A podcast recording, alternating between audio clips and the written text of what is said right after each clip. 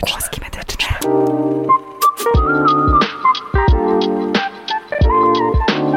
Pogłoski Medyczne.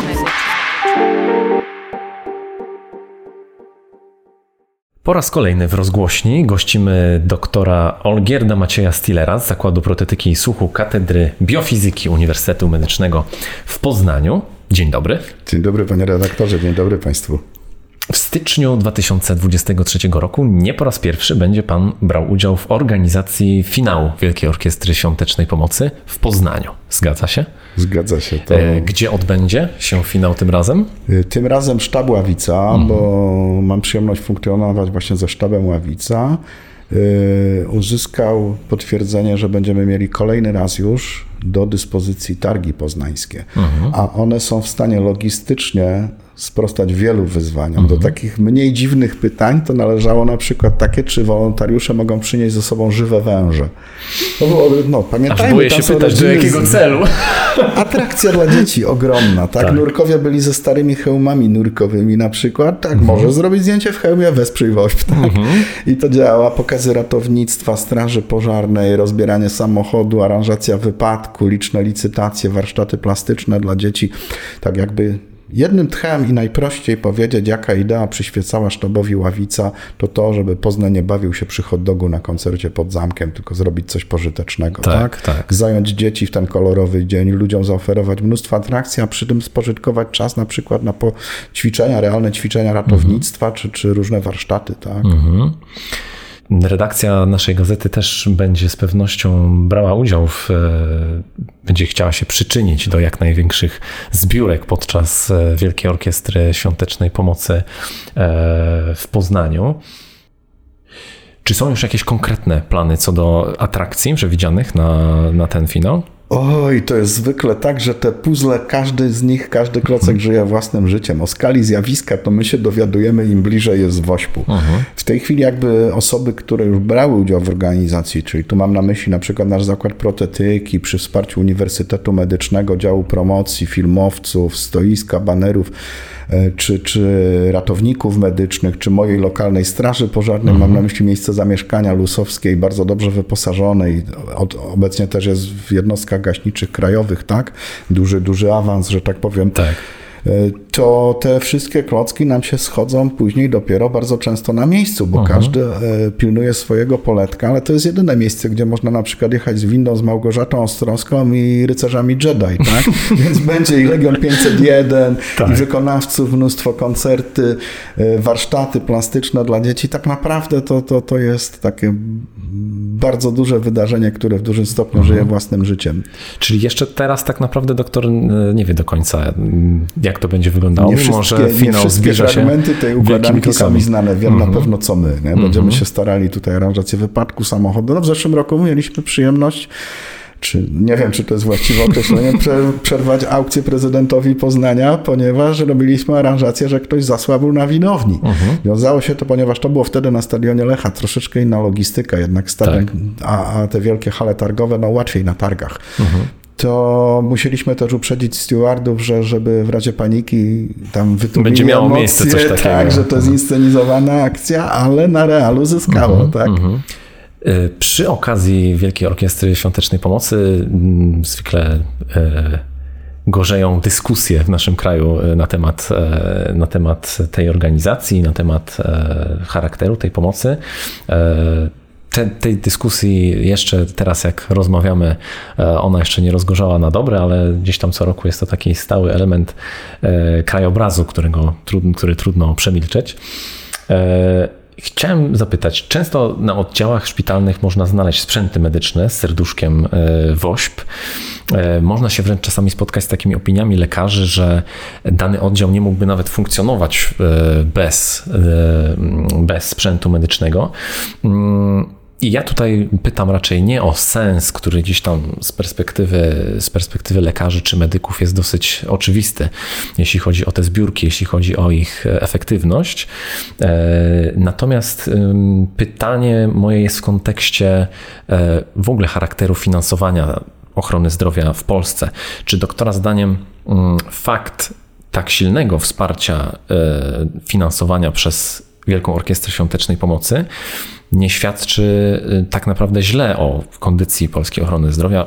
Mam na myśli, że skoro potrzebna jest organizacja charytatywna, czy Mm, czy to właśnie nie świadczy źle o sposobach finansowania i w ogóle o kondycji finansowej polskiej ochrony zdrowia? To jest bardzo złożony temat, tak mhm. naprawdę. Ja nie wiem, czy gdybym miał taką możliwość, chciałbym w istotny sposób decydować, yy, mówiąc najprościej, komu czy na jakie programy dać, bo to jest bardzo złożona mhm. sytuacja. Mieliśmy też do czynienia no, z sytuacją, kiedy y, respiratory czy, czy maseczki nie spełniały wymagań, to, to takie sytuacje też się zdarzały, znamy to z mediów, tak? Mhm.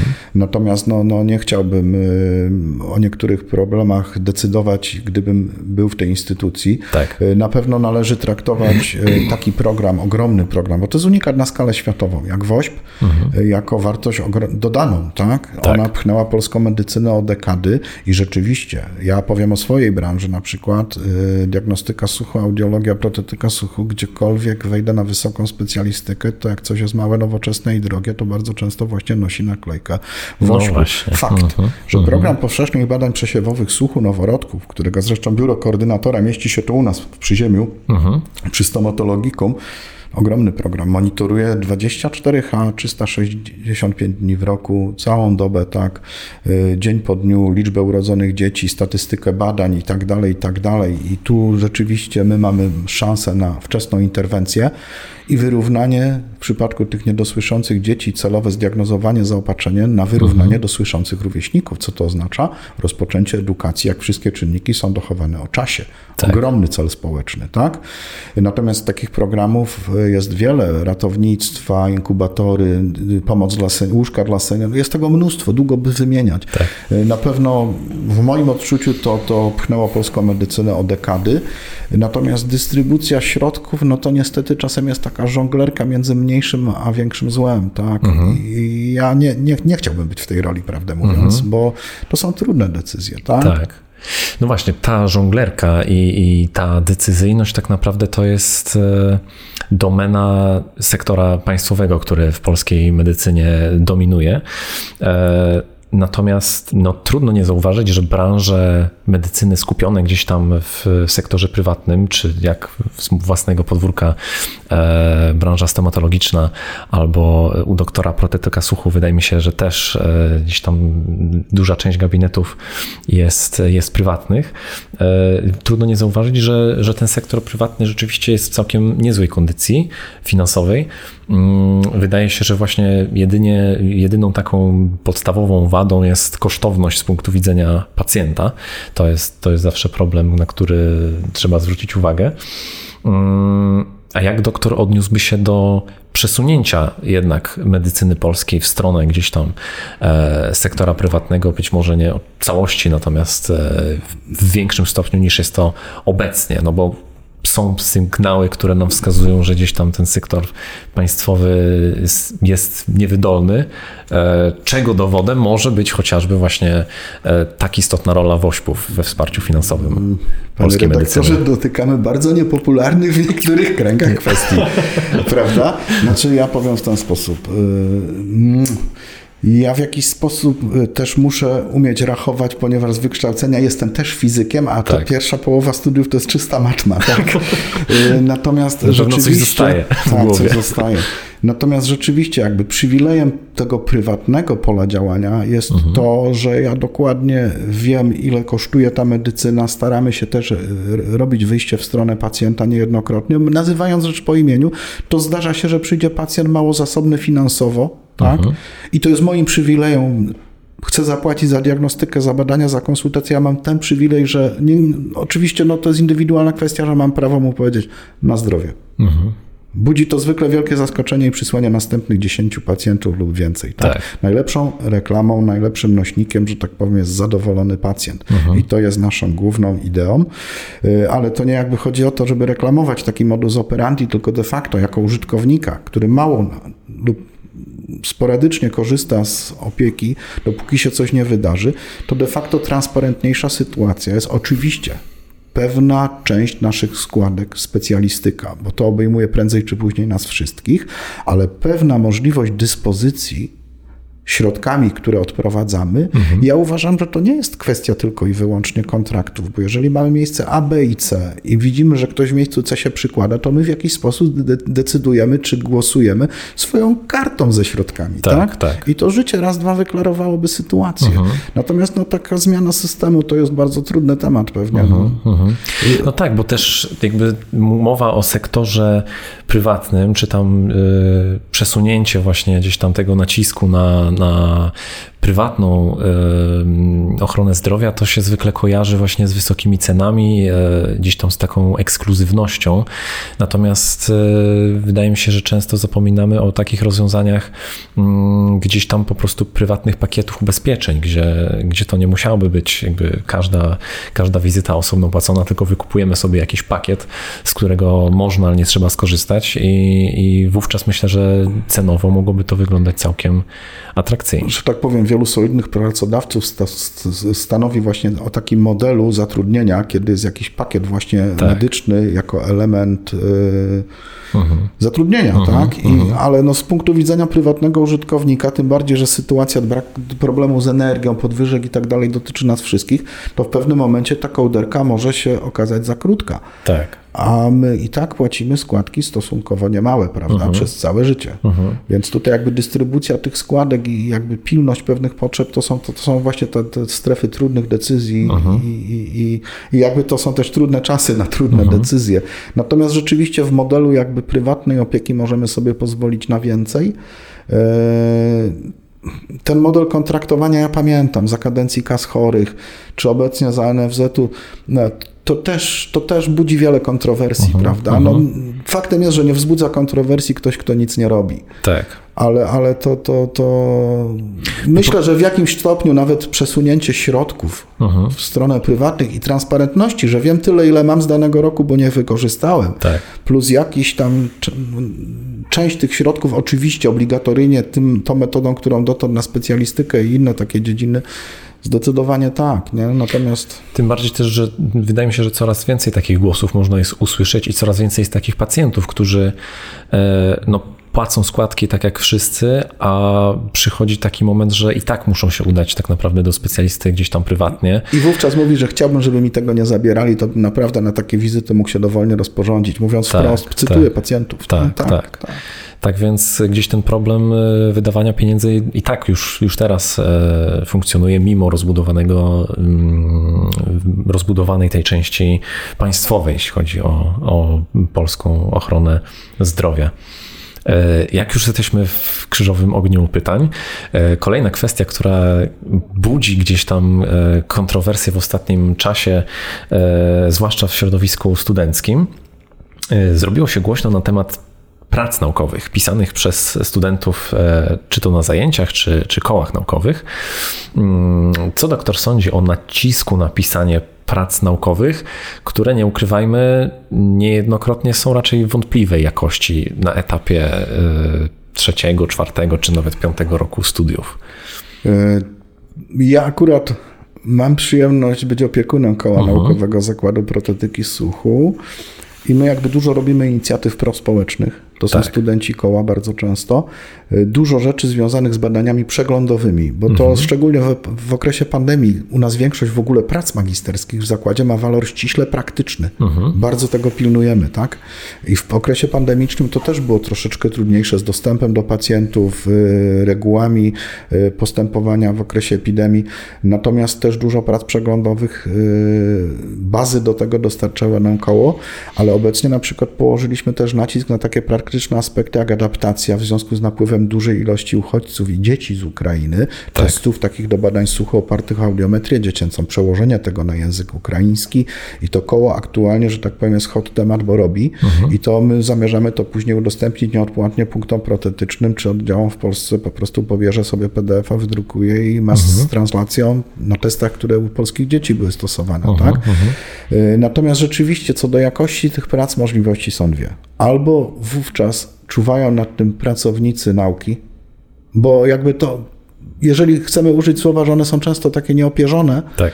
no to sporo jest w tym prawdy. My widzimy różnice, jak y, przedstawiają nam na przykład prace magisterskie do pierwszego czytania i one są bardziej w formacie jakby licencjatu, stylu licencjatu, y, a to jest szczebel wyżej, tak? Ale to jest jakby też kwestia trzymania ręki na pulsie w tym wszystkim. No? Tak. Więc my jakby wyznaczamy, to mówię ze swojego poletka, wyznaczamy sektory, w którym studenci się mogą dobrze czuć i nie każde jakby działanie powinno zaowocować, czy może, może nie powinno, to jest zbyt mocno determinujące, może zaowocować pracą o randze artykułu, a poza tym jakby instytucja recenzji też powinna działać tak, że w sposób obiektywny dwóch, trzech niezależnych recenzentów wytyka słabe miejsca w pracy. I to Tak. nie jest to, bo myśmy mieli taką sytuację, pracę z chirurgii UH, podejście śródczaszkowe, że któryś z recenzentów napisał, że on się nie zgadza z tą metodą. Nie zgadzać to on się może, ale on ma się ustosunkować do wartości przedstawionych w artykule, bo są wskazania operacyjne, kiedy tą metodę się stosuje i koniec, kropka, tak? Więc tu jakby też trzeba pilnować sprawy. Tak, nie? tak. No jakby no wszyscy walczymy z tym, żeby ta ranga prac magisterskich, doktorskich miała rzeczywiście swój e, poziom, bo inaczej to nastąpi pauperyzacja i, i to nie jest w interesie nauki, w interesie kadry dydaktycznej. Tak. No, te kontrowersje, które się pojawiły, wydaje mi się, że odnoszą się przede wszystkim do tych prac pisanych e, na zajęciach. Myślę, że to dotyczy głównie studentów medycyny, bo tam rzeczywiście e, tego typu zajęcia istnieją. Mm, No bo jednak jeśli chodzi o koła naukowe, no to najczęściej trafiają tam ludzie, którzy rzeczywiście chcą coś zrobić więcej, chcą się e, gdzieś tam zagłębić w ten, w ten świat nauki, Mm, ale właśnie być może też niepotrzebnie mm, jest czasami taka presja, że e, student danego kierunku ma koniecznie do końca studiów napisać tam co najmniej jedną czy, czy dwie prace, e, gdzie właśnie często trafia taka, taka presja, no presja może trochę za duże słowo, ale gdzieś tam jest taki nacisk, który trafia na osobę, która nie chce mieć za dużo wspólnego z nauką, e, z nauką w znaczeniu e, pisania właśnie prac naukowych. Chcę pracować z pacjentem. Właśnie, a, Tak. a, a często to ten nacisk na prace naukowe jest kosztem jakiejś nauki praktycznej podczas studiów, której cały czas jest, e, jest dosyć mało. To właśnie jeszcze raz tutaj chciałbym powiedzieć, że my staramy się bardzo kanalizować tak, żeby to było jakby przyjemne z pożytecznym, czyli i ta strona praktyczna, tak jak z pracami magisterskimi i z działaniem koła.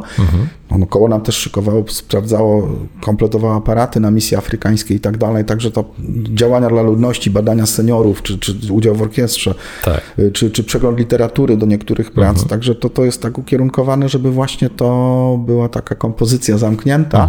Natomiast jakby sam system oceniania nauki też potrafi być w wielu opiniach dyskusyjny, zdajmy sobie sprawę, bo przykładowo, jeżeli wyższa punktacja jest prac międzyuczelnianych, ja rozumiem zasadę, tak? Fajnie, ale jeżeli na przykład jakiś team publikuje w teamie, no to, bo razem tak to zawsze działało i to jest efektywne, no to też y, chodzi o jakąś współpracę w obrębie jednostki, tak? Tak.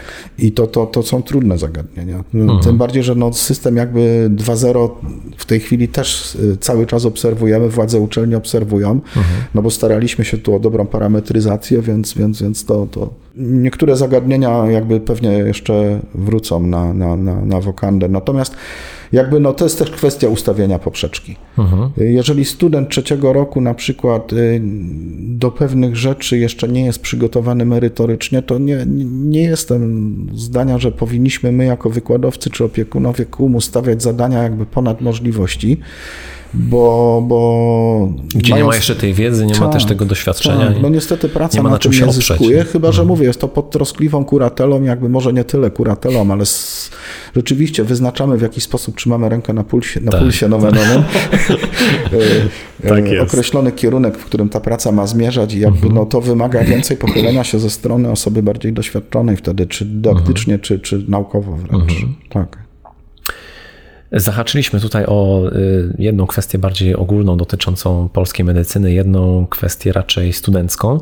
E, A Pana zdaniem, jaki jest obecnie y, największy czy jeden z poważniejszych problemów y, trawiących polską ochronę zdrowia?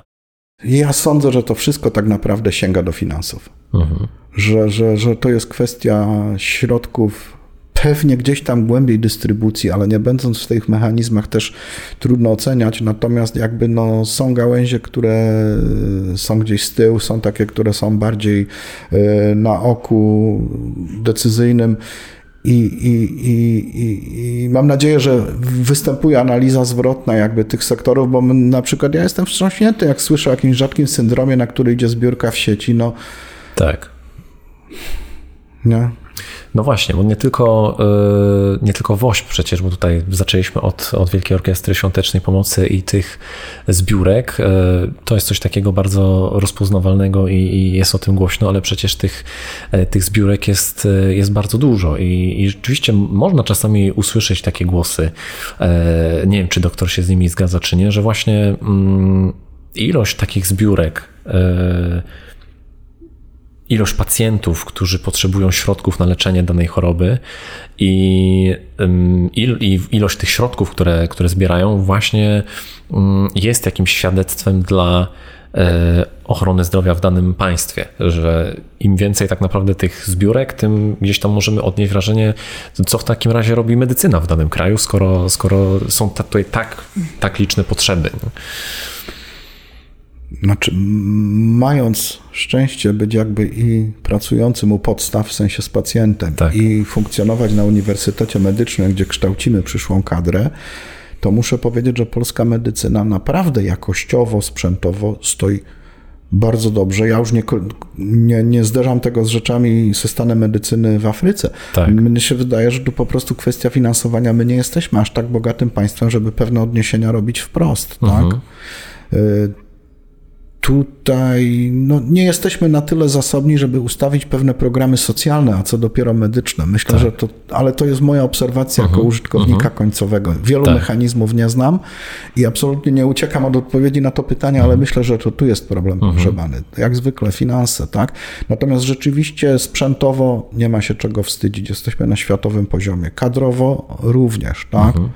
Wiemy, jak wielu naszych absolwentów pracuje na zagranicznych uczelniach, w zagranicznych szpitalach, tak? I naprawdę nie ma czego się wstydzić. Mamy bardzo dobry poziom przygotowania studentów. Kliniki, zwłaszcza nasze uniwersyteckie, akurat znam otolaryngologię, no najnowsze co można. Ostatnio była mhm. operacja wprowadzenia implantu z użyciem robota, tak? Mhm. Także neuronawigacja też była stosowana. My w, w, gabinetach używamy sprzętu na zasadzie głowicy EG do potencjału słuchowych. To jest naprawdę coś, czego używaliśmy w Afryce w trudnych warunkach i ja muszę powiedzieć, że nie myślałem, że za kilka lat spotkam polską audiologię w takim miejscu, tak. Mhm. Więc to jest jeden biegun. Mhm. A drugi, że jeżeli chodzi o pewne programy, to znów jesteśmy przy kwestii dzielenia środków i ja bym nigdy tak. nie chciał tego robić. Bo rozumiem, rozumiem. Podejrzewam, czym może to pachnieć, jakiego rodzaju decyzjami, tak? tak. Dobrze też, że doktor to podkreślił, że też mm, to nie jest tak, że jest wyłącznie źle u nas. Nie, nie, absolutnie. W zasadzie to co, to, co się rzuca w oczy, to właśnie ewentualnie taki niewykorzystany potencjał, bo właśnie e, te możliwości, którymi wiemy, że dysponujemy i te zasoby, które, które już mamy, e, po prostu łatwo puścić wodze wyobraźni i, i pomyśleć o tym, co mogłoby być, gdyby właśnie czy modele finansowania byłyby bardziej przemyślane, czy po prostu Polska byłaby bogatszym krajem i, Myślę, i te możliwości byłyby jest większe. kluczem do tego, mhm. tak? I sensowne rady doradcze takie, no, no ja z podziwem patrzę na sposób zarządzania uniwersytetem pod wieloma względami, bo to mam najbliżej i, i, i widzę, jak to działa, nie? Więc można. E, widzę, jak niektórzy funkcjonują w strukturach prywatnych, można, tak? Natomiast no, zarządzanie tak wielkim organizmem to na pewno nie jest łatwe zadanie. Dziękuję w takim razie za ten głos w dyskusji. Dr Olgierd Maciej Stiller. Dziękuję bardzo, dziękuję Państwu.